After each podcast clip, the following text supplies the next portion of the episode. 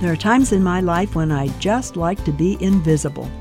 I don't want to hear anyone call my name for help or ask me one more question or expect anything from me. Do you ever wish you could just stay in bed and pull the covers up over your head for the entire day? Few of us have that luxury. People are depending on us. We can't risk losing our jobs, so we keep going. There is one place, however, where you can go to hide. You can run to God as a baby bird runs to its mother and hides under her wings.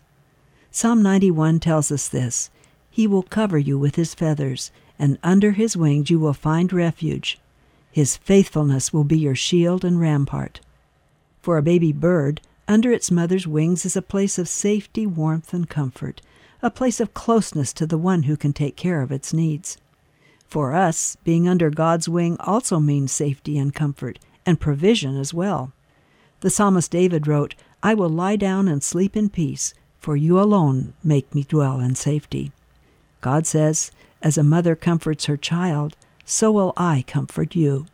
The Apostle Paul wrote, And God is able to make all grace abound to you, so that in all things at all times, having all that you need, you will abound in every good work. When an eaglet is under his mother's wing, it's dark. Sometimes under God's wing, we can't see anything either, but we can know that He sees what is ahead and He will protect us. Peace comes because we know the one who cares for us. Run to Him for refuge. You've been listening to Encouraging Words with Darlene Sala. Visit guidelines.org for more.